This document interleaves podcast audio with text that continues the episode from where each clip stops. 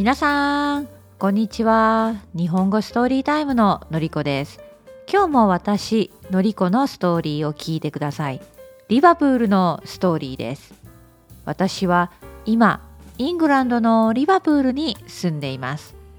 皆さん私にはのり JP ティーチャーというインスタグラムのアカウントがあります。そちらをフォローしてください。インスタグラムのアカウントでリバプールの写真やミニ動画を出しています。そちらで私の普通の生活の様子が見られます。それでは今日の話はアジアンスーパー聞いてください。皆さん、皆さんは日本の料理が好きですか？日本の料理を作りますか？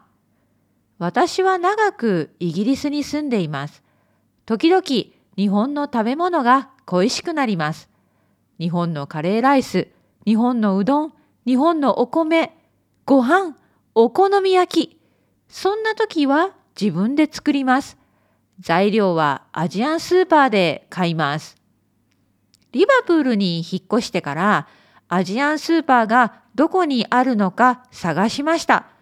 ラッキーなことに私たちが住んでいるアパートから歩いて15分ぐらいのところに3つのアジアンスーパーがあります。そこで日本の食べ物の材料が買えます。でも残念なことにこの3つのアジアンスーパーには納豆がありません。私は困りました。納豆が食べたいな自分で作れるよ、のりこさん。という人がいました。でも私は自分で作るのがめんどくさいです。買う方がいいです。なので他のアジアンスーパーに行ってみました。そのアジアンスーパーには車で行かなければいけません。ちょっと遠いです。でも行ってよかったんです。そこに日本の納豆がありました。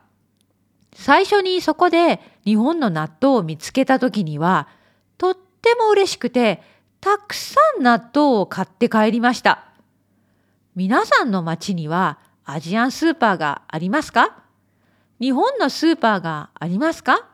そこで納豆が買えますか？はい、私は納豆が大好きです。白いご飯と納豆、そしてお味噌汁。わあ、いいコンビネーションですね。はい。私は納豆をよく食べます。冷蔵庫の中に今、納豆がありますよ。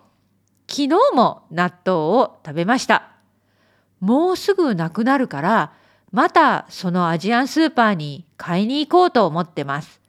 それでは今日はここまで。またね。